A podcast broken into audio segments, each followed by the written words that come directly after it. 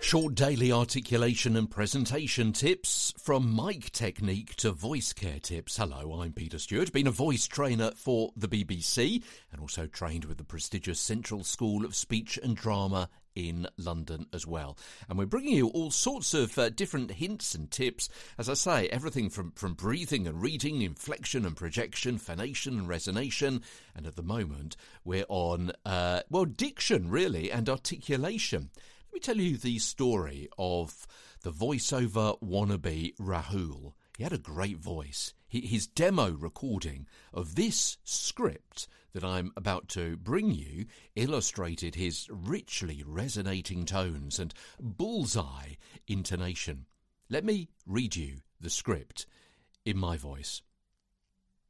I've been chewing a lot of gum, and I've only found one with an all day flavour.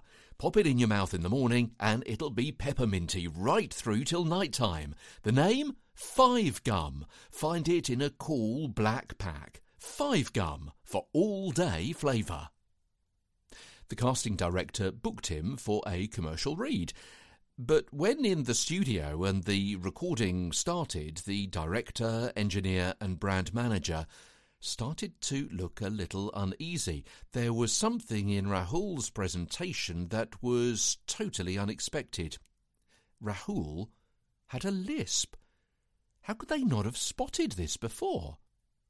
The reason was that Rahul had carefully written the script so it didn't have any S's in it. Hmm. Go back and listen, and you'll realise that's correct he'd written it specifically to take out all of the sounds that he would have had a problem with. The moral your show reel is to show what you can really do. So don't mislead. From London, I'm Peter Stewart.